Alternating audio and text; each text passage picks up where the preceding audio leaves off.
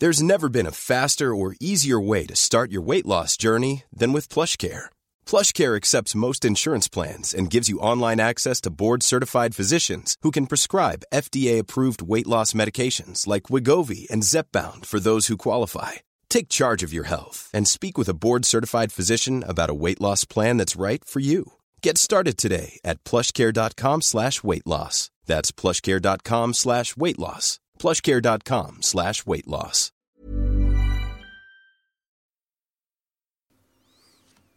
Hello, everyone, and welcome to the History of England, episode 220 Disguisings. Just to remind you that I'm a proud member of the Agora Podcast Network. If you want to see the smorgasbord of delightful podcasts available, just hop along to agorapodcastnetwork.com and have a look around. We have a new podcast of the month. It's called The Canonball. It's actually not about cannons at all. Can I be stupid? More stupid than normal, just for a moment. I have never heard of Harold Bloom. Apparently, he is a super famous American literary critic you will all know about, and he had this idea of the Western canon of literature, the books really important to Western literature. So, these two podcasters are setting out to read and discuss all of them. Claude and Daniel describe it as a fun classical book club and a personal quest to think through the impact of all those classic books. Sadly, I have to tell you that Chaucer is on the list, and I see no mention of Douglas Adams, but hey, you can't have everything. To find out more, search on iTunes for The Canonball or go to soundcloud.com forward slash The Canonball, just the one N. Last week we started the story of the Boleyn family, because you probably know they're going to be important in a few years' time. We did Thomas Boleyn last time, paterfamilias. Let us take the story of his children next, or at least his girls, roughly up to where we are chronologically in our story. Then, I thought it would be good to have a break from the world of international diplomacy and politics and all that, so I'm going to let the talk about the young Boleyns lead me into the most outrageous digression. And finally, there's a return to Mary Campbell and the word bump, a word some folks think Shakespeare invented. We shall find out if he did or if he did not by the end. Thomas Boleyn and his wife Elizabeth, née Howard, had three children that survived into maturity, which is an interesting phrase, is it not? I wonder if I will survive into maturity. Will I know when it happens? Huh. Anyway, three children, and there has been much full and frank exchange of views about their order and when they were born and all of that, which I shall spare you. We appear to have arrived at consensus when I tell you that the eldest was probably Mary Boleyn, probably born 1499, and then probably Anne, probably born 1500, and then probably George, probably born 1504. Probably. Maybe. Perhaps. About Mary, we know really not very much. If I was Mary, I would have been upset to be the subject of a book called The Other Boleyn Girl. I would not endorse a book called The Other Crowther Boy, for example. Nonetheless, the title of that book does reflect that we really don't know much about her. But we can guess that, like her sister, Thomas and Elizabeth were making plans for Nigel, I mean Mary, and probably gave her a decent education. Because without a decent education, she was not going to be easy to sell on the marriage market. Sorry for that phrase, but you know, if the cap fits. So, let me take you forward a few centuries. I do not know if Jane Austen is the greatest novelist in the English language, or even if such a judgment is possible. Yet why is it that I could read her any number of times and never tire? Is it that I am, as my daughter tells me, a hopeful and irredeemable neoliberal, which is, I am told, quote, the worst, although I really don't think I am. But Jane Austen tells us something about the accomplishments that a young woman needed to succeed in society and, in fact, at court. I am sorry. There is nothing in what follows about keeping a straight back and being able to deliver the one that goes straight on, which I would consider to be critical for any civilised education, and which is, of course, at the top of any young woman's list these days. But I didn't create the iniquitous society of yesteryear. So, we have a little play for you, performed by four talented actors. Well, four actors, and no expense has been spared to get them here for you. Sorry, did I say spared? I meant, of course, spent we have Charles Bingley, posh bloke, just moved into Netherfield to the excitement of local society, and a thoroughly nice, if lamentably biddable bloke he is. He's the first person you'll hear played by Wolfe. Thank you, Wolfe. Next up is the proud, prejudiced, At this point, obnoxious Darcy, played by Henry, who you've all heard before. Then we have Caroline Bingley, played by Millie, rather stuck up and desperate to marry Darcy. That's Bingley, not Millie.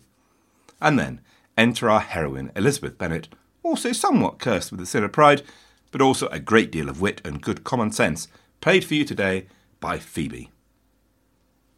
It is amazing to me how young ladies have patience to be so very accomplished as they all are.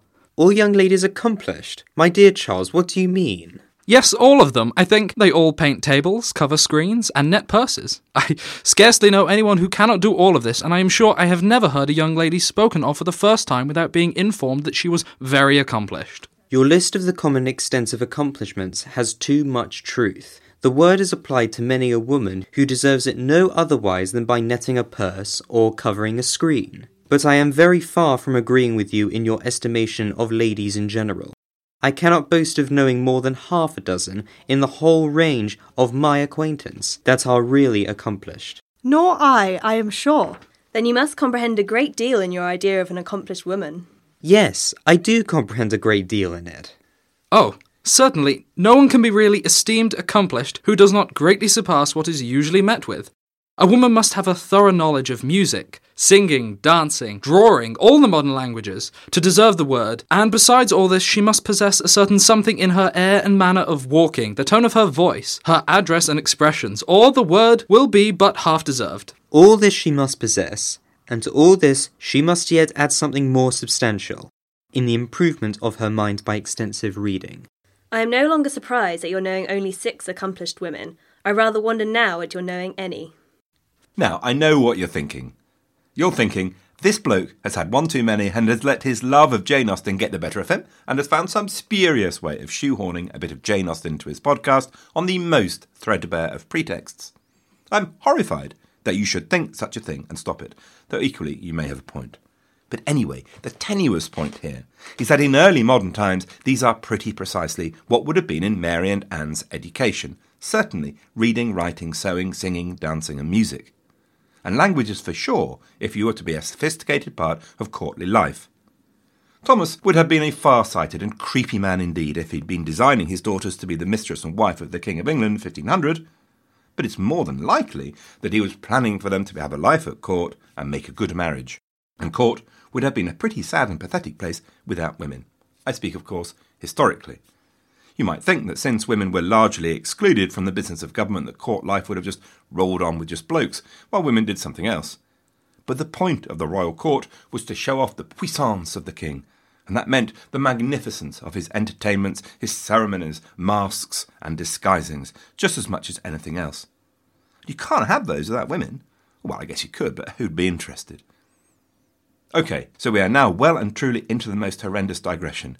But I had meant to talk about masks and disguisings at some point, and hey presto, suddenly the opportunity has presented itself, so that's good news then. It is at the early Tudor court that the disguising becomes a major form of entertainment. But they seem to have developed from a good old medieval tradition, that of mummers and mummer plays, which I believe we have mentioned before. Oh Lord, it's complicated. So, let's begin at the beginning. Is God? No, not that far back. Mumming. Probably came from the tradition of pagan festivities to do with fertility, since the pagans seemed mainly concerned with fertility rather than the qualities of a good offbreak for obvious reasons. Maslow's hierarchy of need doesn't include the good offbreak, oddly. At the core of mumming is the disguise, or people dressed up, usually disguising their identity, originally at least. The word mummer seems to be connected with both the Germanic and Greek words for mask. Mumming develops into a form of structured play involving action, music, and dance. If you go around the country, you will find traditional mummers' plays, usually performed by oddly enthusiastic folks with an outrageous love of tradition, performed in distressingly public locations in towns and city centres with a lot of shouting and messing about. It will usually be a public holiday, one of those associated with Christian festivals. You can normally tell who are the actors' families. They're the ones pretending not to be there, just to give a flavour, a very popular format in England by the end of the 16th century goes something like this St. George is introduced as a gallant Christian hero. He fights an infidel knight, and one of them is slain. A quack doctor is then presented who restores the dead warrior to life. Other characters include a presenter, a fool in cap and bells, a man dressed in women's clothing. Beelzebub may well make an appearance, and Father Christmas also sometimes tips up, and there is much comic messing about on the way, and at the end is probably a nice song. It may be from this that derives the Monty Python tradition of dressing up in women's clothing. I refer to that fine radio play, The Death of Queen Mary, available somewhere on YouTube, no doubt. Another tradition of mumming was more limited, though, involving folks rushing around to other people's houses in disguise, particularly at Christmas time, usually accompanied by musicians and entering the house to play dice or dance, which all sounds a little odd, if fun. And at court, that was very much the tradition. So, there you'd be, hanging about at court, in your finery, waiting for the festivities to begin. Then there'd be a blare of trumpets and blaze of torches as the mummers in their masks and costumes entered Westminster Hall. There'd be music as the mummers silently performed their scheme, dicing or performing, and then dancing would break out with everyone, and away you go. So, that then develops into something called the disguising, which is the big event we begin to hear about from the time of the great entertainer Henry VII. Yes, I know, more normally considered a dour and miserable old git, but in fact, as you all know here at the History of England, actually quite a one for formal celebrations to the greater glory of the House of Tudor. We are in 1501, and the marriage of Catherine of Aragon to Arthur, King of the Britons. Westminster has been decked out with the finest of decorations, for the great and the good have all been persuaded that they must be there, for if they are not, they will most assuredly be square. Then, to everyone's delight, hopefully, entered the most elaborate series of constructions, probably on carts. At this event, the first thing to enter was a castle. Yes, that's right, a castle, pulled apparently by four beasts two lions, a hart, and an ibex. We assume these are in fact costumes, and under them are four beefy blokes with the kind of six pack one would need for such an activity. In the castle were, quote, disguised eight goodly and fresh ladies, looking out of the windows of the same, and four children singing most sweetly and harmoniously. More carts came, a ship, a mountain with eight knights. We're not told how fresh the knights are. And then we have a bit of a play. The knights assault the castle, and the ladies surrender to them, and the pageant is over. This was called a disguising, people dressing up essentially. The themes, very much like the tournaments you Shedcast listeners know all about, were all around chivalry, the Roman de la Rose, Geoffrey of Monmouth, and so on. Imprisoned maidens, noble knights, exotic foreigners, wild men, vices and virtues represented by people, mythical beasts, all that sort of malarkey. When the disguising bit was done, they pushed back the metaphorical tables and the dancing began. I hate to do this to you, but we could go further back to the mystery plays, which I keep on meaning to mention again, and yet don't think I ever did. Super briefly. The mystery plays were the Middle Ages way of teaching the population about the mysteries, the story of Christ, essentially. And what would happen was that each stage of Christ's story, or each stage of Christ's journey, as we'd say in the corporate world these days, would be enacted on a cart. I am getting a sense of deja vu, so maybe I've told you all of this, but hey, as someone wrote on the website recently, repetition is the mother of pedagogy, or some such. So here we go again. The celebration of Corpus Christi was a particularly popular occasion for such stuff. And often different guilds and towns would every year enact the same scene. So, all around the town, you'd have locations full of people cheering you on. One scene would be acted out, the cart would roll off to the next location, and a new cart would arrive. All sounds like a lot of fun. The reason I'm telling you all of this is that there is a long and honourable tradition of cart and pageant in the mystery plays that gets repeated in the disguisings at court and the pageants in public celebrations and jousts. Henry VIII picked up what his dad put down, and disguisings became ever more elaborate and expensive. It became really difficult to haul these carts all over the hall, so more and more they became stationary. Hey, just like what we'd call hmm, a stage. Spooky. At some point, also, the word mask becomes attached to these disguisings. Here is the chronicler, Edward Hall, who absolutely loved all this shindiggery. Seriously, download Edward from the interweb and have a read. He describes all these goings on in fine detail until you want to chop your leg off. Anyway, here's a passage, the first passage we think, that describes the arrival of the mask in 1512. The king, with eleven others, were disguised after the manner of Italy, called a mask, a thing not seen afore in England. They were apparelled in garments long and broad, wrought all with iron, with visors and capes of gold. And after the banquet done, these maskers came in and desired the ladies to dance. Some were content, and some that knew the fashion of it refused, because it was a thing not commonly seen. After they danced and communed together, as the fashion of the mask is, they took their leave and departed, and so did the Queen and all her ladies. There's a bit of confusion as to why all this was described as being so different, since actually it doesn't sound that different to a disguising.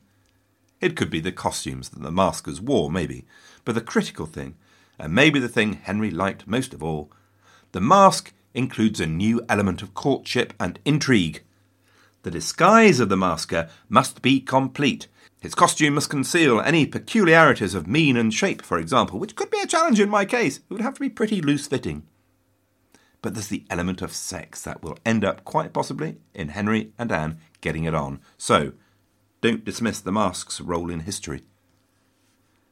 I think I may be pretty much finished on this mega discussion, otherwise known as mm, a podcast episode, but one more thing. Dancing comes up a lot, so you might ask what dancing was like. Well, we are in an age where self expression was not the main thing about the whole shebang, which must have been wonderful and is exactly the right thing as far as I'm concerned. In my view, barn dancing or country dancing is the highest form of the dancing art because someone tells you what to do, and your job is just do it and earn yourself the right to head for the bar. Anyway, the staple in Tudor times was something called the bass dance. I looked for an example on YouTube and got something about a rude boy in a Tudor pub, which said nothing for my search skills, but we're talking here about a structured and reasonably sedate dance between couples described thus to dance it, one moves tranquilly, without agitation, in the most gracious fashion one is capable of. Maybe not for me then, since I'm looking for the dance where you have to stand on your partner's feet all the time. But you can now visualize all these events stately dance affairs, nothing too frantic, structured with common steps. However, it is also worth noting that there were more energetic dances, still structured, but with a lot of skipping and hopping. We know this because the Venetian ambassador would write very admiringly about how high and energetically the king kicked his legs and threw himself about. Which brings us kicking and screaming back to Mary and Anne and their education. Being able to cope elegantly with these kind of affairs and look great and be fascinating while doing it was what they needed to be prepared for. Standing on your partner's foot might be kind of irritating now, back then it could be career limiting. Before I go on, a brief advert. Please remember that you can become a member of the History of England. I can give you two reasons to become a member. Firstly, it might be that you like the History of England podcast, wanted to continue and to support it, and this is a great way to do it. Or secondly, because you'd love more content, biographies, interesting topics like English nationalism, international diplomacy, tournaments, or indeed a chronological history of Scotland. So please, go to thehistoryofengland.co.uk, hit the Become a Member button, and sign up for a paltry fee. Monthly or annual memberships available. Quality sleep is essential. That's why the Sleep Number Smart Bed is designed for your ever evolving sleep needs. Need a bed that's firmer or softer on either side? Helps you sleep at a comfortable temperature? Sleep Number Smart Beds let you individualize your comfort so you sleep better together. JD Power ranks Sleep Number number 1 in customer satisfaction with mattresses purchased in-store. And now, save 50% on the Sleep Number limited edition Smart Bed for a limited time. For JD Power 2023 award information, visit jdpower.com/awards. Only at a Sleep Number store or sleepnumber.com. As I say, we know very little about Mary's education, but she pops up in 1514 when Mary Tudor, the king's sister, heads towards that marriage with Dribbly Louis in France. Mary Boleyn was a maid of honour, and she was 15 at the time. Thomas Boleyn had obviously pulled some strings and got his daughter a good position to make a name for herself. Mary Tudor, as you all know, doesn't last very long in France, since Dribbly Louis soon keeled over, and within six months, Mary Tudor is back in England with her new husband, Charles Brandon. Now, where Mary Boleyn was between 1515 and 1520 is anybody's guess. It could be that she stayed in France when Mary Tudor left, or she might have gone back with her. Wherever she was, one of the things often quoted as an absolute fact is that she had a reputation for more than a bit of slap and tickle. Or, to put it in the words of the rumour of the time, she was described as a, quote, great and infamous whore, which seems a little bit more direct. It was also said, as a fact, that she had an affair with Francis I, who happily called her the English mare. Actually, the evidence of this is a bit slim. So effectively, those lines come down to a single letter from an Italian bishop. That's where the great and infamous whore line comes from, rather than where the slap and tickle line comes from, which I think might have been Kenneth Williams. And of course, there was her later behaviour, which makes people assume that the reputation she apparently acquired in France was her kind of normal modus operandi. What we do know, however, is that in February 1520, Mary Boleyn was back in England because she was marrying a young man called William Carey, pretty much her age, who'd recently joined the king's household. He'd joined for the traditional reasons, actually. He was a good jouster and all that, and would excel himself at the field of the cloth of gold. Since he was a member of the privy household when he got married, Henry was in attendance at the marriage. And being in attendance, it could well be that this was when Henry decided that nice young William Carey's young wife was too good for nice young William Carey, that really she was out of his league and could be doing a lot better, i.e., with him. It really is rather remarkable. It seems to be generally agreed now that Henry's affair with Mary Boleyn started after she had got married. The reason why we know Henry had an affair with Mary is also a bit of fun. Essentially, Henry, much later, was being quizzed by a parliamentary committee during the proceedings about his divorce. It was an uncomfortably personal occasion, it has to be said. During similar conversations, Henry was to claim that he was not sexually impotent because he still had, and I quote, nocturnal emissions. You! Seriously! Anyway, a rumour circulated that Henry had also had sex with Elizabeth Boleyn, Mary's mum. So a member of Parliament rather cheekily asked if he'd made the beast with two backs with all the Boleyn women, and he answered, rather neatly, I thought, Never with the mother. Nicely put, Hen. Anyway, so I think we're visualising a supper conversation between Mary and William, whereat they agreed that sex with a king would be a good career move. Would Mary mind awfully? I don't know, maybe William sidled up to Henry and said, Hey, King, uh, what about my wife? Or maybe Mary just slung her car keys into the bowl of pot pourri and Henry got the hint. Who knows? Who can tell? All I can say is that it would seem like a socially awkward situation to me, but I'm probably oversensitive. Though the Careys, it has to be said, profited mightily from the whole thing, with a stream of grants and offices coming William's way while the King and Mary were having their affair. While we're on it, we might note that though Henry has a bit of a reputation for being sexually incontinent, and he clearly is reasonably lusty, he's actually not that high up the monarch's peccadillo league. He probably had sex with a handful of women apart from his wives. Next to Francis I, he looks pretty much like a monk. Another feature, just to mention it, is that he has his affairs during his wife's pregnancies, by and large, and this accords with the medical view at the time that sex during pregnancy was dangerous, and that unexpurged seed, as it were, could also make you ill. I shall go no further, except to note that that applies to both women and men, seed wise. Moving on. Depending on what you read, there is all manner of opinion about Mary and Henry's relationship, from confident assertions that she gave birth to her children while sleeping with Henry, and therefore they could well be his bastards, to the historian's equivalent of a shrug of the shoulders, eye roll, and whatevs. The sad truth of it seems to be that despite the furious attention, no one really knows how long the affair went on, and if any of Mary's children were royal bastards, they were never officially recognised as such. More interesting is Anne's early life and education, which will have a real impact on her rise to power. Again, there are all manner of opinions, but it's probably the case that Anne did not go to France with Mary Tudor like Sister Mary. But this was probably because she was already on the continent. What is certain is that she would end up at the French court at some point in time. By the time Mary left for France, Anne had already been on the continent for a couple of years with one of the most accomplished women of her generation, Margaret of Austria, Regent of the Netherlands. In 1512, Thomas Boleyn had been posted to her court, and he'd seen the opportunity to place Anne in one of the most powerful courts of Europe to start making critical connections, and also to get the very best possible education. As you'll know, the English did love dumping their children on others, still do often. And so the following year, with Anne just a tender 13 years old, she was at the court of Margaret at Mechelen. Margaret was immediately impressed, and she wrote to Thomas I find her so bright and pleasant for her young age that I am more beholden to you for sending her to me than you are to me. Anne was put under one of Margaret's tutors, and Margaret was a tireless mentor and chaperone. Before I go on, chaperone puts me in mind of the expression to be a gooseberry, which I assume you all know as describing that awkward situation where you find yourself as the third with a couple, boyfriend and girlfriend. So, the other day at supper, the other half told me that the expression comes from the 19th century, where the chaperone to two young lovers would wander off and pick gooseberries to be, you know, discreet. I checked it out, of course, and the Oxford English Dictionary confirms the phrase, to the extent that a chaperone was actually called a gooseberry picker. Well, who the elbow? Even better, I'm also told that in France, the equivalent expression is to hold the candle.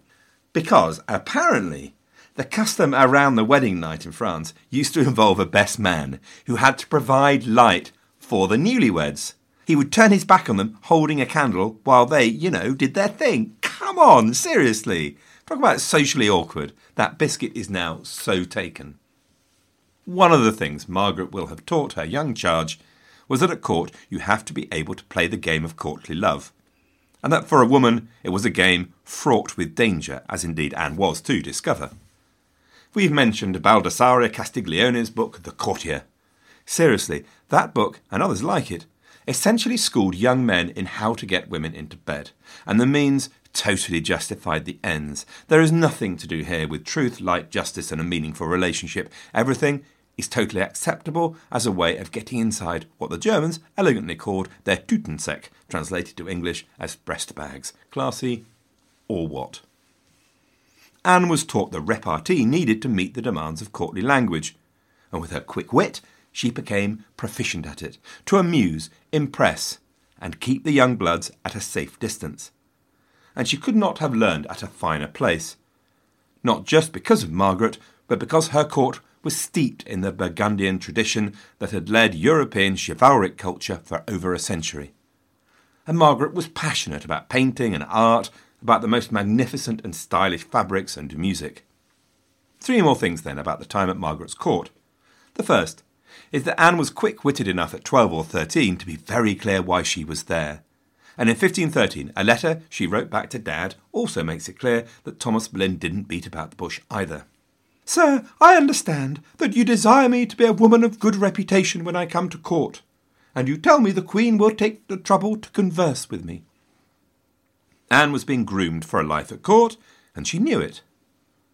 Secondly, Anne impressed the people she met at Margaret's court. A French contemporary poet, Lancelot de Carles, wrote in 1536 La Bouin, who at an early age had come to court, listened carefully to honourable ladies, setting herself to bend all her endeavour to imitate them to perfection, and made such good use of her wits that in no time at all she had command of the language. Already Anne was showing talents and attributes she'd show all her life. She was quick witted, determined, ambitious, self possessed, and confident. Third point, then, was that she did indeed begin to make the best connections, including Charles V and possibly even Henry, though this is some speculation that she travelled to meet Henry at Margaret's side. Oh, one more point. It is slightly odd that it should be Anne who got this peach assignment in Mechlin rather than her older sister Mary. Could it be that Thomas already understood the exceptional talent he had on his hands with Anne? Or maybe there was some perfectly reasonable explanation. Mary was doing something else. It could just be bad luck. After all, in the days of my youth, I had the misfortune to ask the same person out to a film eight times, and every time she was washing her hair. How bad is that for luck? Anyway, when Mary Tudor was doing her trip to Paris to marry Dribbly Louis, Thomas Boleyn quickly got Anne to jump ship from Margaret and over to the French court like a dose of salts. But when Mary Brandon, née Tudor, legged it back the following year, Anne neither came back with her nor went back with Margaret. Nope, she stayed right where she was at the French court, at the right hand of the French Queen Claude. She was to stay with Claude for seven years, which must have been helped by the fact that her dad was appointed ambassador to the French court at the time. We don't quite know how it had been accomplished that Anne would stay at the right hand of the French Queen, but it really was an amazing coup. Maybe it's because she spoke English and French so well and could therefore be an interpreter. But just maybe it's because she and Claude got on. They were of a similar age. Maybe Anne's personality and talent landed her this job as it would land her another later on. To cut his long story short, then, seven years in the French court, the by now richest and most fashionable court in Europe, meant that when Anne finally returned to England in her early twenties, she had not only acquired all the accomplishments that even Darcy's heart could desire, she had also been steeped in two of the most fashionable courts and dress and manners in Europe.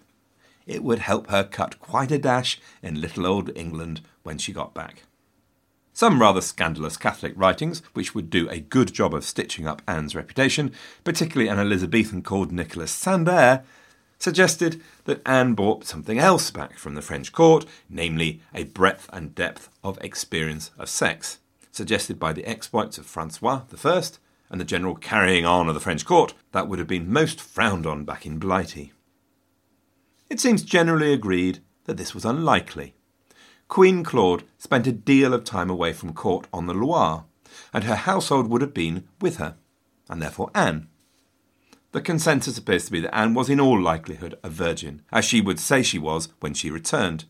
Certainly, there's no direct, credible evidence of anything else. One last point, then we must stop. Anne very probably made contact with one Marguerite of Angoulême when she was in France although it is unlikely that she actually served in her household. Now, this is significant because Marguerite would take a deep interest later in the Reformation, not necessarily as a reformist, actually, but certainly a believer in reform of the Catholic Church, and in believing that she should protect many reformists from persecution and allow them to say their thing. Okay, so that is plenty for one week.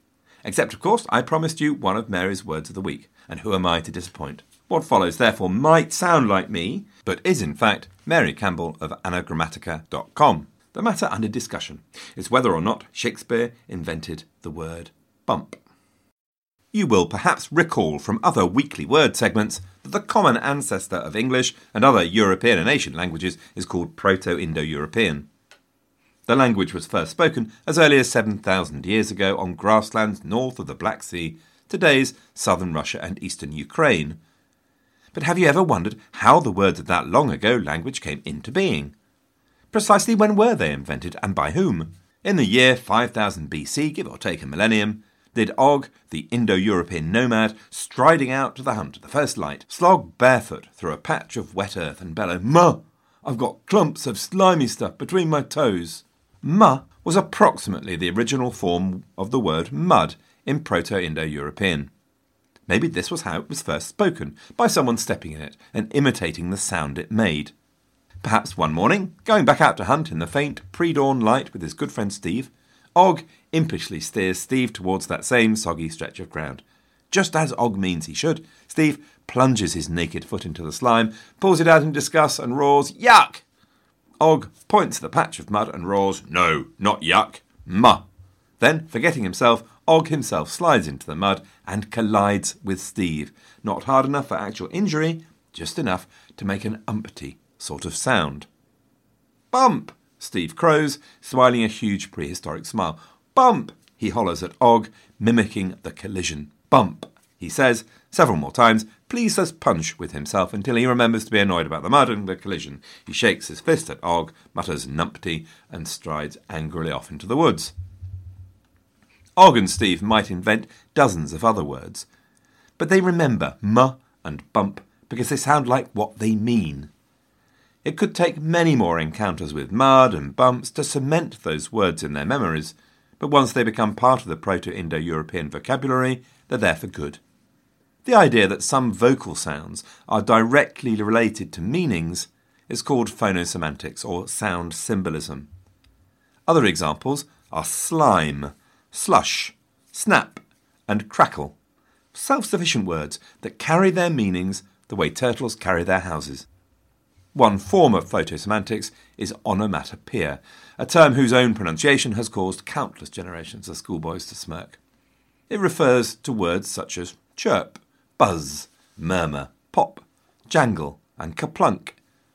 Words that imitate sounds. Mud and bump might fall into that category, or they might represent another form of phonosemantics called clustering.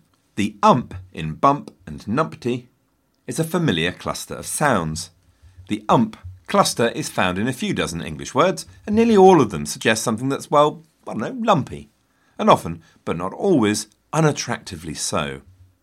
Yet we seem to be indulgently affectionate towards certain species of ump. One language expert actually defines an ump thus it is something with three dimensions, each being roughly the same as other dimensions. Your basic lump. Other ump words include chump, clump, crumple, dump, frump, grump, hump, lump, jump, mumps, numpty, plump, rump, rumple, slump, stump, and thump. Most of these words are mildly judgmental, not nearly as harsh as crash, boom, or clatter, but more disparaging than puff, sigh, or whisper. Some authorities on Shakespeare claim that the bard invented the word bump. In fact, it's said that Shakespeare created as many as 2,000 words.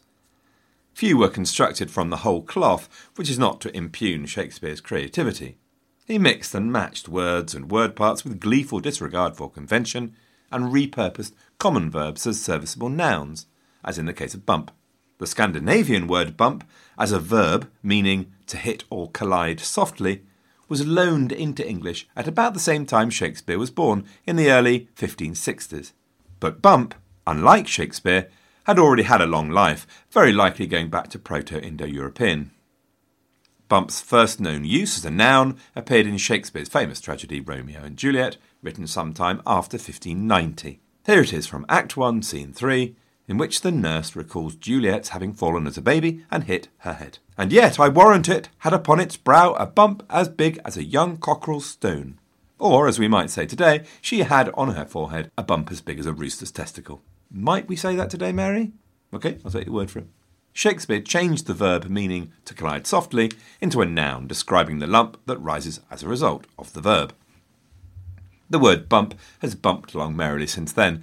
In the year 1610 or so, a fellow who was drunk was said to be bumpsy. Fast forward to the 20th century, which gave us the erotic dances bump and grind, the disco dance called simply the bump, and an automobile's bumper, followed inevitably by bumper stickers and bumper to bumper traffic. Perhaps, bumpsy or not, I'll bump into you sometime.